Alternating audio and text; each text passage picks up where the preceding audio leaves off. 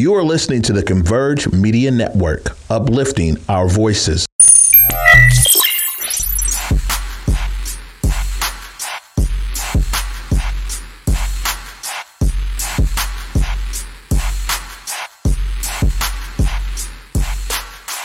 Hey guys, Besa Gordon here. Welcome to another episode of Rewind with Besa. Today I have another very special guest with me. I'm going to try to do as many uh, people that are running for council this year because it's not something that I feel that we do enough in radio. We all have different audiences, and if you ask me, it's very important for you guys to not only know about you know what Rihanna's performing at the Super Bowl, but also the things that are happening literally in your backyard. So today we are interviewing Joy Hollingsworth, who is actually running for District Three, which is an area that, as some of you may or may not know, I actually grew up in, okay? We're gonna bring her in right after this intro.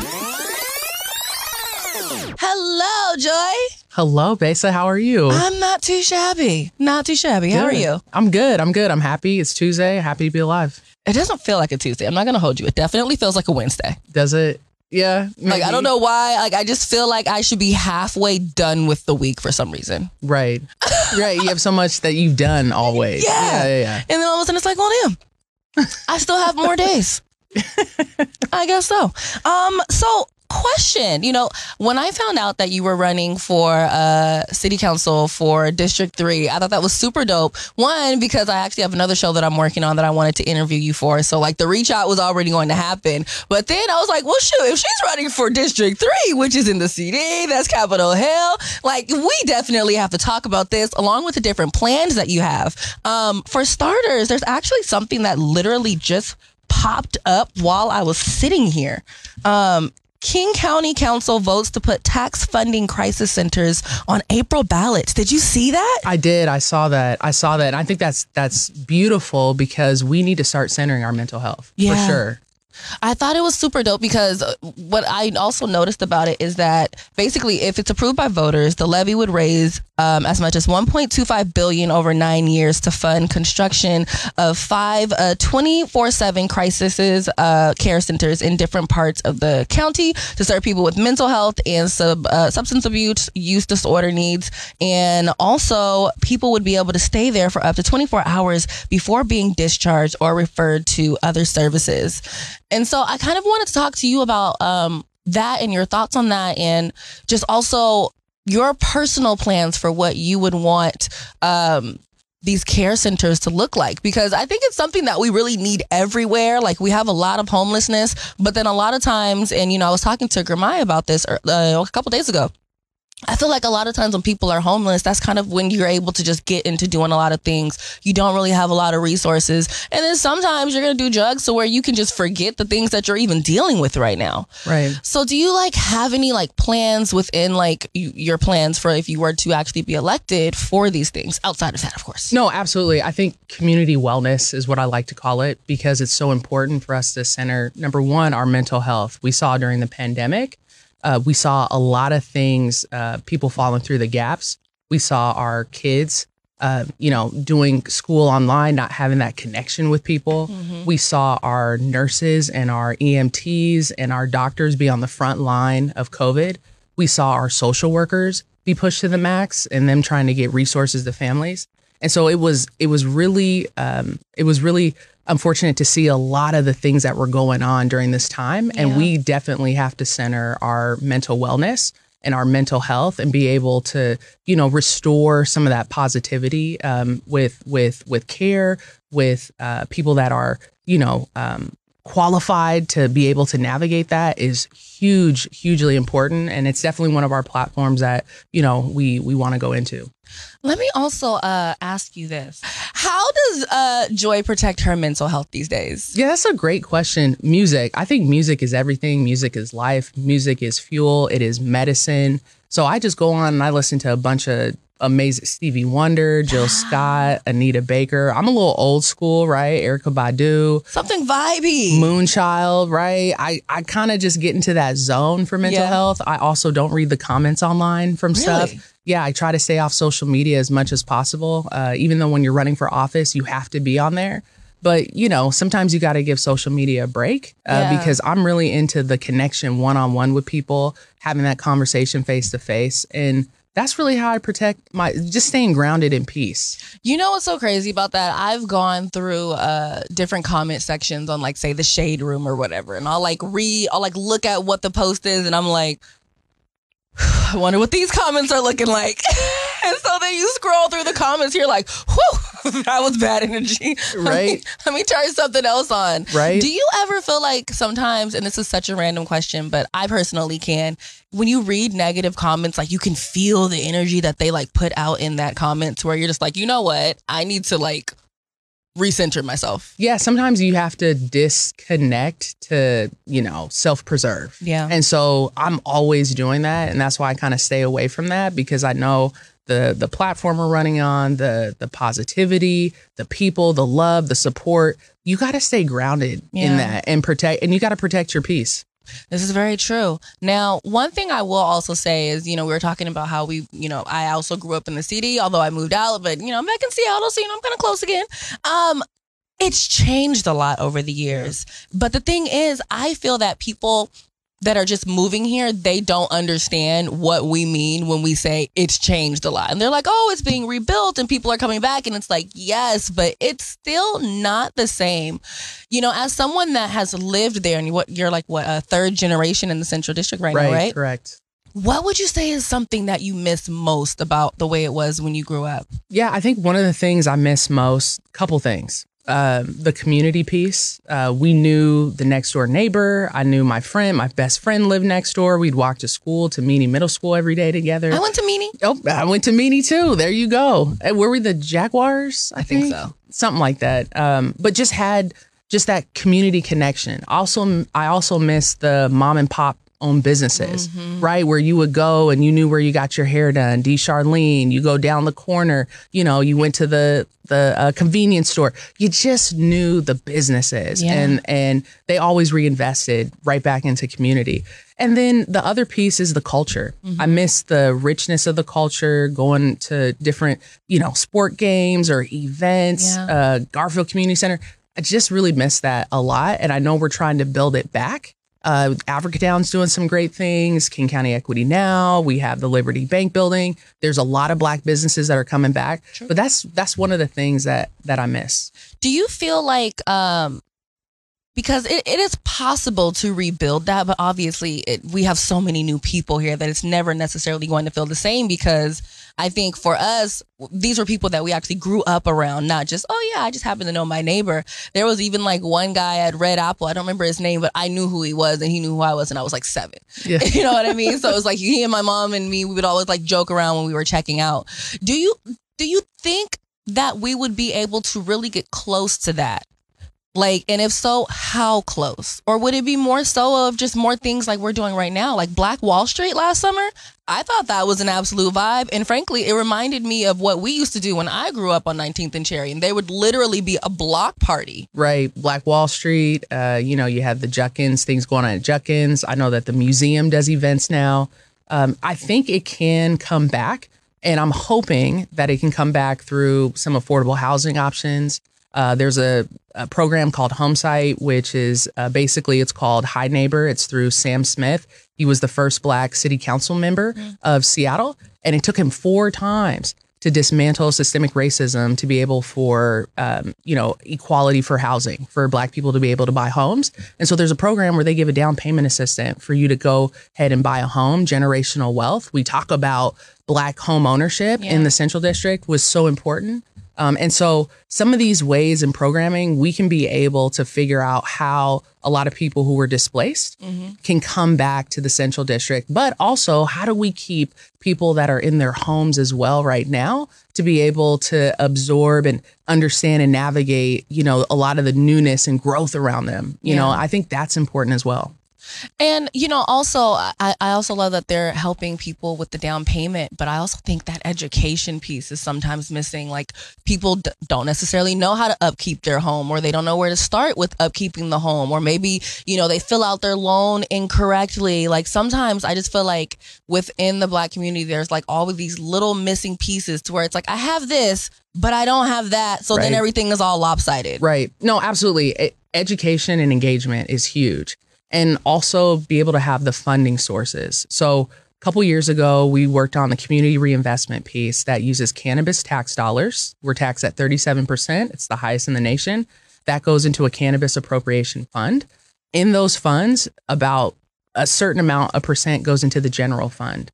Those funds have been moved into the community reinvestment piece that goes through the Department of Equity and with Dr. J and then uh, Department of Commerce to be able to funnel back into disproportionately impacted areas, uh, particularly that were targeted for the war on drugs. Mm-hmm. That's a beautiful, like, restorative justice piece where that can come down every year, be able to go in those programmings, down payments, home ownership, different ideas for people. And then the education piece is going to be important as well.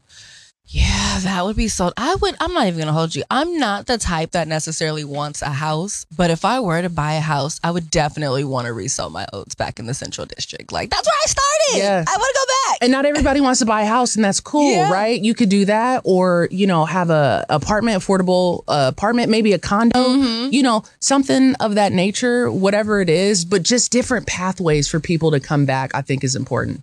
Now, and speaking of affordable housing, how do you feel about uh, I one three five? Yeah, fully supported. Um, it's a yes. It's also a yes, and want to mm. be able to fund other programs that support different types of permanent supportive housing for people um, that are experiencing homelessness. A lot of times when we look, um, we've been exposed to people experiencing homelessness that is right here in front of our face, mm-hmm. but we don't see the invisible people that are um, invisible uh, right now, where they're uh, in you know cars, they're sleeping in cars, they're on people's sofas, they are navigating the school, the Seattle public school system. There's a ton of of children that are experiencing homelessness. We don't see them, and so if you have permanent supportive housing for those um, those people experiencing homelessness, it would be huge because you have wraparound services to help them continue uh, the stability.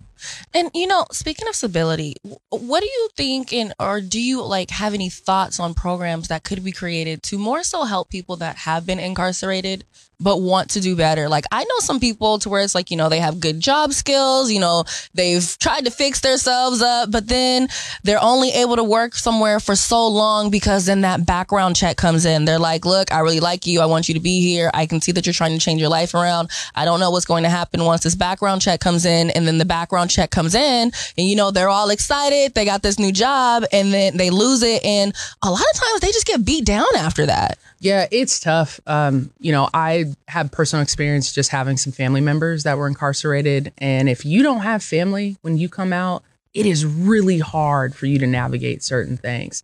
And I just had a couple friends who um, were incarcerated for a good amount of their adult life who've been released about a year ago and it's hard for them to figure out how they navigate and fit in because the world has changed so much mm-hmm. significantly. Mm-hmm. And so there are some programs where it helps people get engaged and connected.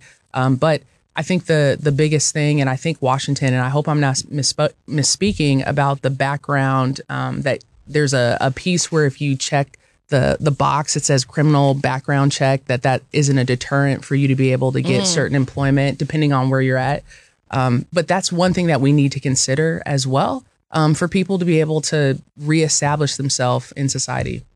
And you know, also with society, society, um, food is mad expensive these days. And I was watching a presentation that you recently did where you talked about like the age of farmers, they're getting older. You know, people aren't, you know, really starting at a young age. Like people are really starting at the age of 35, which again, pretty soon they're going to get older very, very fast. Um, do you have any plans to inspire this next generation of teens, you know, whatever, to become farmers? Because, yeah, it's real expensive in these stores. It's huge. So, just to put in perspective, inflation and food costs have gone up significantly between 11 and 15%. That's a lot you hear stories about people going into Mexico and buying eggs and bringing them back wow. into California just because of how expensive food is. Wow. And the average age of the farmer is 59 years old in in the United States. And one of the things um, that I always talk about is um, how we need to get back to growing, growing food, food sovereignty, food justice, uh, food is is going to be huge in the United States, and I think what we've seen with climate change, with the drought, you know, um, the the United Nations projects that we need to grow 50% more food by 2050. That's a lot for our world. And so we get a lot of our food, whether it be from California, South America, Mexico. We need to continue to figure out how we localize our food sources and how we urbanize our food sources, urban gardens, vertical gardens, like different ideas in which we can eliminate a, lar- a large part of the uh, carbon footprint that happens when we get, um, you know, food year round in a grocery store. Yeah. And then one of the things that I thought was really interesting that you talked about in that presentation was what is it like a gallon of water to grow one almond or something? Yeah, And it's- it's, like all the water that's put into like our, our our coffee and then like the beef and it's like no, it's not just the amount of water that you needed to make this coffee. It's the amount of water that was put into these beans to even allow you to make this coffee. Right. And then you don't even think about the transportation costs it takes to mm-hmm. get from where it's grown to where we're at now. And I think one thing we don't realize you can walk into any grocery store and get any fruit year round. That doesn't happen any other place. You know, that's really that's really um it's it's it's it's very interesting to be able to see that. And so we have to figure out how we localize our food sources and have food access points for people cuz food is a right. Everyone deserves the right to fresh food. And then also um, to where they don't have to only be in a certain area to get it. Because sometimes that part is unfortunate to where maybe your area, they have these food sources, but maybe it's depleted. Maybe I need to go a little further out in order to get it. But then all of a sudden, oh, you don't live in this area. Now you can't come get this food. Oh, for sure. If you look at South Seattle and just think of um, think of I ninety and go south, they only have one food bank. That is the Rainier Valley Food Bank. If you go anywhere north, you see, or even the Central District, there are a ton of food access points. That needs to change. That's by design. That is through redlining. That's by city design. And so, what we saw during the pandemic is a lot of these organizations and groups and communities were mm-hmm. falling through the gap through the emergency food system. And so, we need to figure out how we continue to push the envelope of having more grocery stores in close places, food access points. Um, how are we lowering the the costs and the barriers to food, and and uh, supporting our our food banks as well? And you know, you, you brought up redlining, and I'm curious to know with the redlining, there's parts of it that says no food banks in this area too.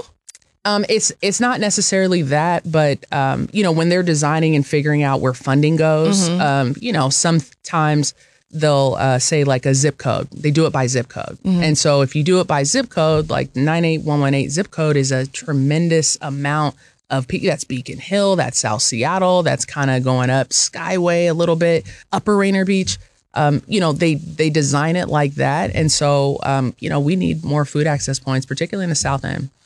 Wow. Now, and so that obviously would come from funding, which is probably why a lot of the times it's actual community people coming together and going to the grocery stores and taking their own money. And I can't remember who you said it was, but there was um, a Latinx organization, I want to say that you said it was, and they would go around and drop off food like along the freeway or something like that. Oh that. yeah, they were um, Culturas Unidas, and what they would do is they would go. They gleaning, food gleaning is basically when you go to a grocery store and you rescue the food before it's thrown away. Perfectly good food. So they would go. This gentleman named DJ, shout out DJ, phenomenal dude. He would go to different grocery stores in a huge semi truck and just go gleaning off of different grocery stores and then they would go ahead and put out the word to different people, um, particularly the people who were uh, didn't have an ID. Maybe they were undocumented. A lot, lot of the people that are picking our food, are growing our food, are closest to food insecurity. And so he would service those communities and go up along I five, go in different parking lots, and just have a food access market where it was a free grocery store for people, and it was it was life saving, changing for people. Oh my goodness, that is definitely something that people need. Heck, even I could use like free food from time to time. I mean, food is expensive. It's very expensive. You know what. I mean? It's like no one wants to necessarily be like, oh yeah, I can't afford this. Like, yes, we can, but everyone can use a little extra bread from time to time. That way you can use your money for something else. Um, where question? One, how How hopeful are you that we are going to be able to get the food crisis out here a little bit more under control? I'm hopeful, and the reason why is because um, working in the space that I do, there are phenomenal minds who are at the forefront in figuring out how we solve some of this. So, you know, figuring out doing using electric vehicles, right? Uh, electric trucks, figuring out how we lower the barriers to access food, meaning no ID, no uh, light bill to show that you live in a certain zip code, just kind of having that free access to food um, you know, erasing some of the stigmas mm-hmm. of food insecurity. I don't know if anyone's ever gone to Ballard Food Bank, but it looks like a new PCC. Like it's a what? very amazingly designed or Byrd Barr, you know, up on on on the hill in in the central district. They have a phenomenal market and it looks amazing. And so we're trying to shift people's perspective of what a food bank could be mm-hmm. of a, a market. I'm actually not mad at that because, you know, honestly, I, you know, growing up, when you think food bank, you think you're going into like this basically like in a room and everyone's in a line, everyone has their bags. Very unglamorous, if you yeah. will. um, but I think to make it look more like comfortable to where it's like, okay, I know this isn't really a grocery store, but this is basically a grocery store. I think people would feel I don't know, maybe even more inclined to donate and put something towards it to help the next person. Absolutely. It's like a dignity, serving people with dignity, making the space uh, beautiful where mm-hmm. people feel like, you know, it's not leftover food. Like this is good food that nourishes you. People are going to take care of things that nourishes them. And so when you have these nice spaces, they're going to make sure that it's well stocked and it and it and it continues to be these uh, community spaces. And then also like one more thing on food, if we have to grow an additional 50% of food that quickly, obviously we need more growers. How hard do you think is going to be to make farming quote unquote cool?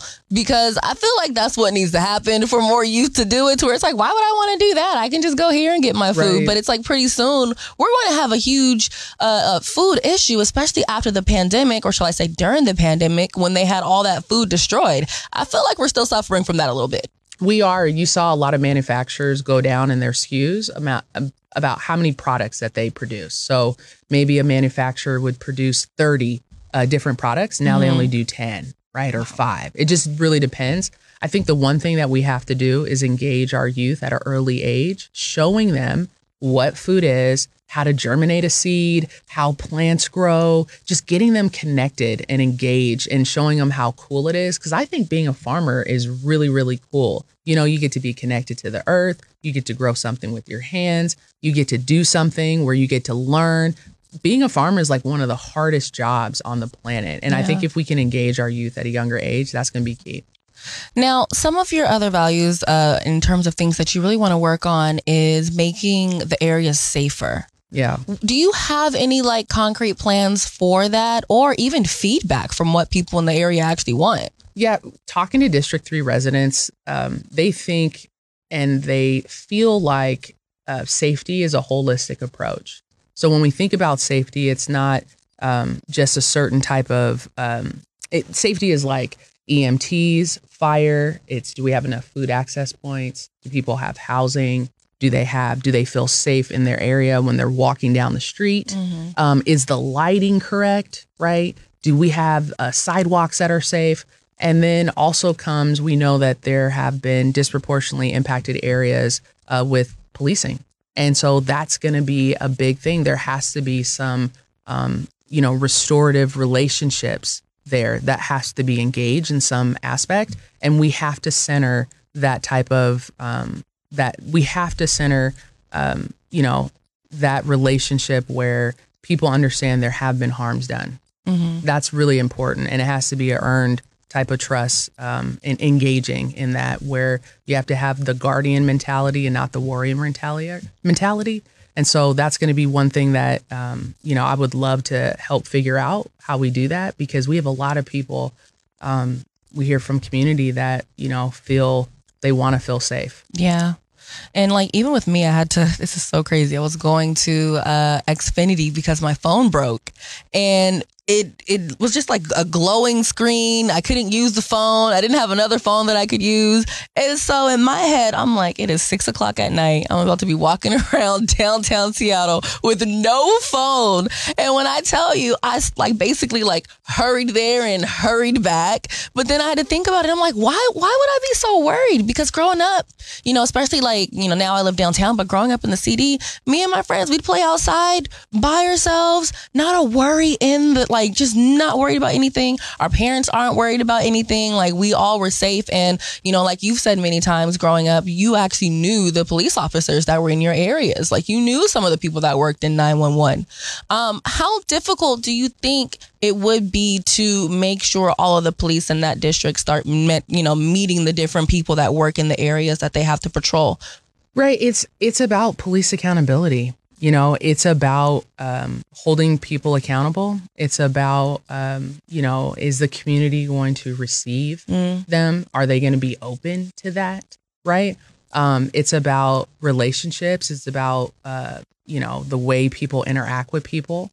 It's about how they, um, how they, you know, really uh, connect with the neighborhood and know the business owners. You know, we keep our community safe. When we talk about how we knew folks, Mm-hmm. that's because if you were out misbehaving, grandmama down the street was going to call your mom and tell Yep. you, hey, such and such is acting up. Is she down here? Come get her. Right. And so we keep our communities safe.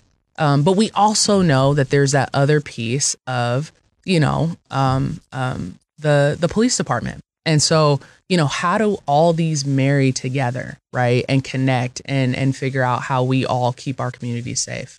What I do really love about the way that your campaign and the way that it seems you're building it is you really are building it through community and what community really wants to where it's like, okay, I know you guys all can't come with me to the board meeting, but we're going to have a meeting. I'm going to take my notes. What do, what do I need to, what do I need to address this week, fam? Yeah, that's huge.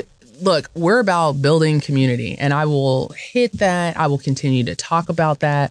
We are about the people. Mm-hmm. And I think what's important from that is I'm just trying to be a community servant. And I love our community. I want to see it do better. I want us to be better. And I you can't build policy without knowing people mm-hmm. because then you're going to put forth whatever policy you think is right Exactly. you have to understand what community solutions are, but you got to know people first to put forth good policy. It comes from the people. And so I just want to be a bridge for transparent access to our younger uh, Gen Zs and our younger millennials to show them how government works. And then I want to also let government know that, hey, we have to move with a sense of urgency because the system has not caught up with the people yet. Yeah. And so we have to figure out what's a good balance there because Gen Zs and millennials are going to be the majority voters here pretty soon. And so they have to start engaging these young folks into the belly, the operation, the inner workings of government so we can start working for the people. I love that. And uh last question. If you could put a community center anywhere within your district, where would it be and what would you say would be the focal point of that community center? Easy. It would be um, the SVI building, right? And returning that into a trade school Mm, for our young folks to be able to figure out different trade ideas that they wanted to do, right? Whether it was, um, you know, construction, whether it was if they're a dental hygienist, that Yeah. building was on and popping back in the day. And I know a lot of people that went through SVI, Seattle Vocational Institute, for those people who don't know, but that was, that we got a was- lot of newbies out here. my bad. That was the building. Um, but it also, I will say this, I also would marry it to a community center that would also have access for sports because I'm a sports fiend. Like I love sports, but I think we already have enough of community centers that have basketball courts, just more access time for, for people. Um, but it would definitely be a community center that would engage our youth to get off the phone, off the screen, and Yes. engage with each other and connect, get off social media, come into the SVI building, learn how to change a, a tire, learn how to do something with your hands, and engage them in that way because that's how you stimulate their minds. I freaking love that. And I absolutely agree. I always tell people I built my first computer when I was in fifth grade over at Roy, Rotary. Um, I want to say his name was Nick. He was teaching the class along with my auntie Bernita. Um, and we built computers and, you know, they would teach us like just different ways to use Yeah. our computer. And then, you know, it was like, yeah, you can buy a computer, but if you need this much RAM and you need that much and it's, it's cheaper to do it this way. And I'm like, okay, but I don't really, I'm pretty sure that there are programs like that out here still, but I don't necessarily know if they're a thousand percent being put to the forefront with people that look like me and like little girls that grew up looking like me. Yeah, it's huge. We need we need to have those programs. You know, shout out to Technology Access Foundation. That's huge. You know, Trish Dziko, the executive director, phenomenal. We know we have the William Grose Center with Africa Town, and that's going to be a place for youth to come. We need to start funneling resources to those programs that are engaging youth uh, for technology, for you know, learning how to build skills. We have to continue to to connect with those. I agree. I agree, especially if we can have it in our regular schools. Like one of the reasons why uh, I wanted to go to Cleveland before I even went there when I was in middle school was because they had tech there. Like they had a whole tech program for people to learn tech, and then by the time I got there, it was gone. But I was like. Even even in eighth grade, I was Yeah. like, "What kind of? Ma- why would you remove that?" Right. Cleveland was a STEM school, right? Yeah. Yeah, that was huge. That was like um Meany at the time was a magnet school when I went there, you know, and they were trying to teach new. I had choir. I learned photography while I was there. See, I had choir in Meany, Mr. Bears. Um, we had uh, art class. You know, we had all that. We had play. Like we had all these arts and culture things, which are so important. And a whole community center right behind the school. Right, Miller, you know, with tennis courts and a play field. Now it's a beautiful uh, play field that's been turfed. So it's no more grass. It got nice turf uh, and and and spotlight lights where it can stay open till you know certain amount of time. I think Seattle parks have to turn it off at a certain time. But yeah, it was it, it- we had good times. So, okay. Nine randoms with Besa. Not nine. Six randoms with Besa. They're never bad. They're usually really fun. Well, they're always pretty fun. But let's go. Okay, Number one, if someone gave you a billion dollars and you were voted in office, what is the first thing you're doing? a billion dollars. First thing I'm voted in office, uh, setting up a foundation to figure out how we um, setting up a foundation to figure out how we donate and um, connect with homes, housing, uh, home ownership for people, um, sports programs. I mean, we'd figure out a whole slew of different things that we would that we would do, but it would definitely figure out how we uh, pass it forward. What's one thing that you want to do for the uh, marijuana industry if you are elected?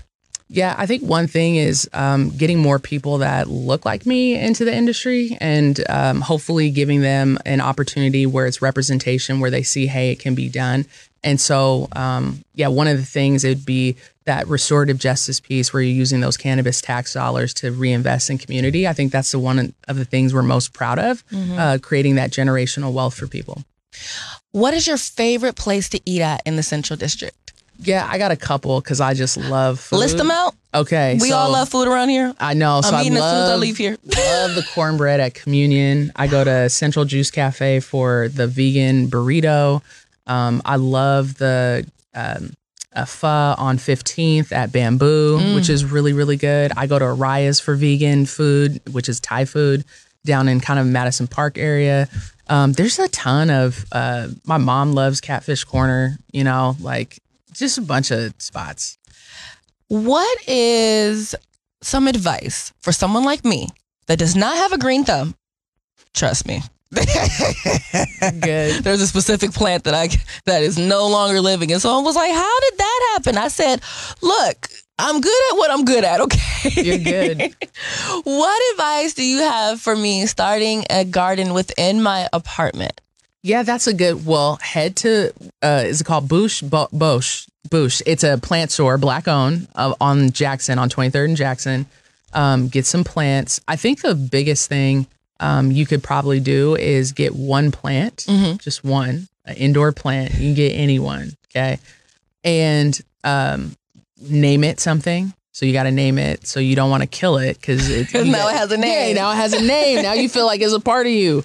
And read up on the plant and figure out, okay, this is how I'm gonna take care of it. This is how I'm gonna nurture it, and just like show it love, learn about it, figure Yeah. out what it, you know, put in the sunlight, talk to it. Plants are energy. I might sound crazy, but plants are. I've people. heard that you got like you have to talk to them, and some people dance them. with them. You got to talk to them. You got to nurture them. You got to love them. I got a Japanese maple tree in my backyard. I call him Hero. He's my favorite.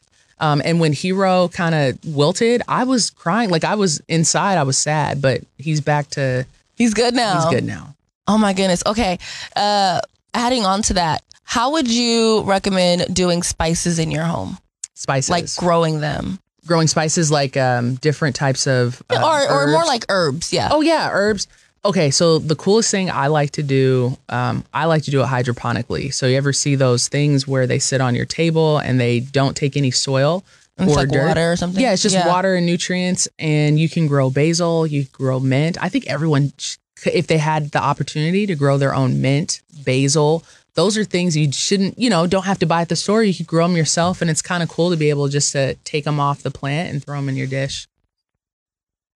This sounds like an Amazon trip. it's random. You can do it, or you can grow it in a plot with dirt. You can do that as well on your back, you know, on your patio or in your window, kitchen window, anything. Interesting. Okay. Uh, what is one guilty pleasure show of yours? Uh, 90 Day Fiance. it's the best show ever. Oh my goodness, I love it. Okay, one misconception about working in the cannabis industry. Um, uh, that everyone is um, potheads. That that's all they do. Uh, small business owners that just want to figure out how we navigate the industry, and um, we support a lot of the programs in Washington State with the tax dollars that are going into the cannabis appropriation funds. Fifty percent of which go straight to Apple Care. Go check it out on the RCW. 50% of those funds go to Apple Care, which is really cool to know that we're helping fund healthcare and then different things.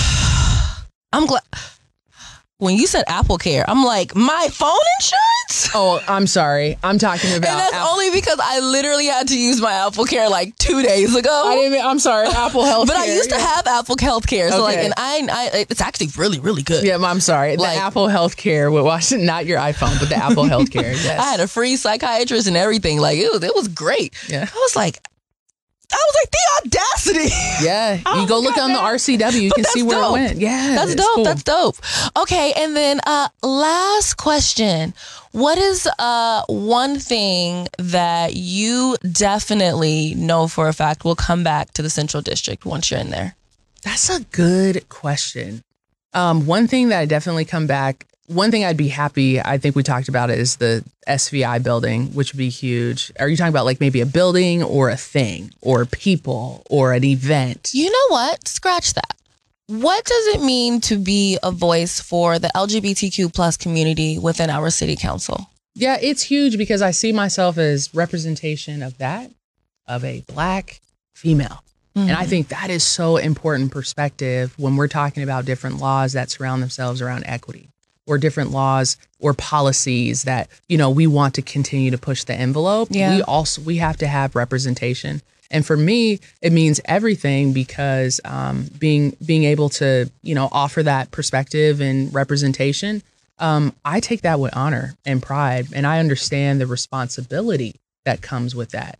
And so, um, understanding that responsibility, you also understand, you know, what's at stake as well. And I won't mess that up. I know that's right. Uh, real quick before I let you go, that is your direct camera. So if you want to say anything to your voters that you absolutely want for them to know about you, your campaign, or what you will bring to the table. Yeah, absolutely. Thank you. I appreciate you. Um, please follow us as we are connecting with community, building community, listening to people, and listening, not just listening, but listening for understanding. You can go to www.joy4seattle or follow us at Joy for Seattle on Instagram. We want to hear from you. We want to talk to you. What are the issues you want to see? And how can we continue to build community and put forth really, really good policies that make our community uh, fun, safe, well, just thriving, so we can all we can all um, be a vibe. I know. Come on, be a vibe. I know that's right. I'm gonna have fun interviewing all of y'all this year. I feel like everyone that's running is like really, really cool, and there's like so many different like pockets Yeah. to where it's like what is what, what was the Gramai? Gramai is like District Two. Yeah, you're District, District two. Three. I'm trying to like interview someone that's running for District One next. Yeah. So I'm like, I, I just want to know what you guys have planned for the city because, like I said earlier, it's so easy to be like, what's Rihanna performing at the Super Bowl? But then it's like, okay, but what about like the food crisis in your area? Like, Yeah. when when are we cleaning the sidewalks? You know what I mean? Like, how are we going to make this safer or even a better place for the next generation to where the next girl that wants to go to her high school for STEM, the program doesn't get pulled? You know what I mean? Like, how can we create even like a a sub option for them? So, yes, so happy that we were able to have this conversation. Thank you. I'm so happy that you came down here to talk with me. Thank you. I appreciate it. Um, you guys make sure you keep up with Joy, keep up with this election, and also make sure that you keep up with everything that's going on in your area because my biggest worry sometimes is people being so consumed with all the other stuff that you wait till the last minute until you find out what's been going on and now it's too late or we have to wait a whole extra year to fix it. Okay. So with that being said, uh, look, you guys, until next time, you already know what I'm going to say. Make sure you have an amazing of your day. And of course, keep that energy high.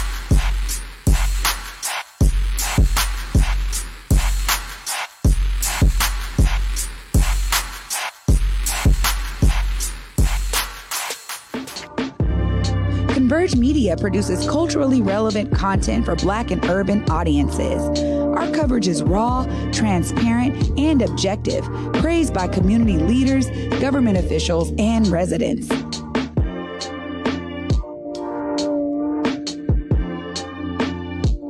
Support Converge Media today via Venmo, Cash App, or PayPal at Converge Media.